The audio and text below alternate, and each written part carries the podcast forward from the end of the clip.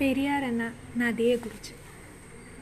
വിഷമാലിന്യങ്ങൾ കറന്ന് കാവ്യഭാവനയിലെ പർവതനിരയിലെ കത്തിളി നീർ ഇന്ന് ശരിക്കും കണ്ണീരായി മാറിയിരിക്കുന്നു.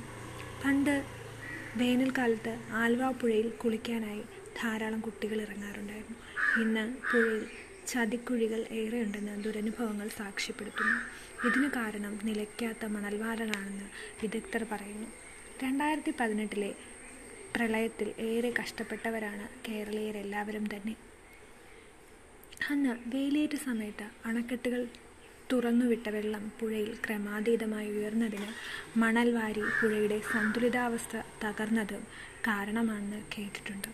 പക്ഷേ ഇപ്പോൾ പ്രളയത്തിന് പ്രതിവിധികളിലൊന്നായി മണവാ മണൽവാരൽ.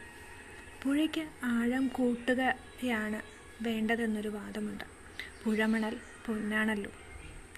പുഴയിൽ അടങ്ങിയ ചെളിയും പ്ലാസ്റ്റിക് അടക്കമുള്ള മാലിന്യങ്ങളും മറ്റ് തടസ്സങ്ങളും മാറ്റുകയല്ലാതെ പുഴയിൽ നിന്ന് മണൽ വാരി ആഴം കൂട്ടുക എന്നത് യുക്തിസഹസമാണെന്ന് സഹമാണെന്ന് തോന്നുന്നില്ല.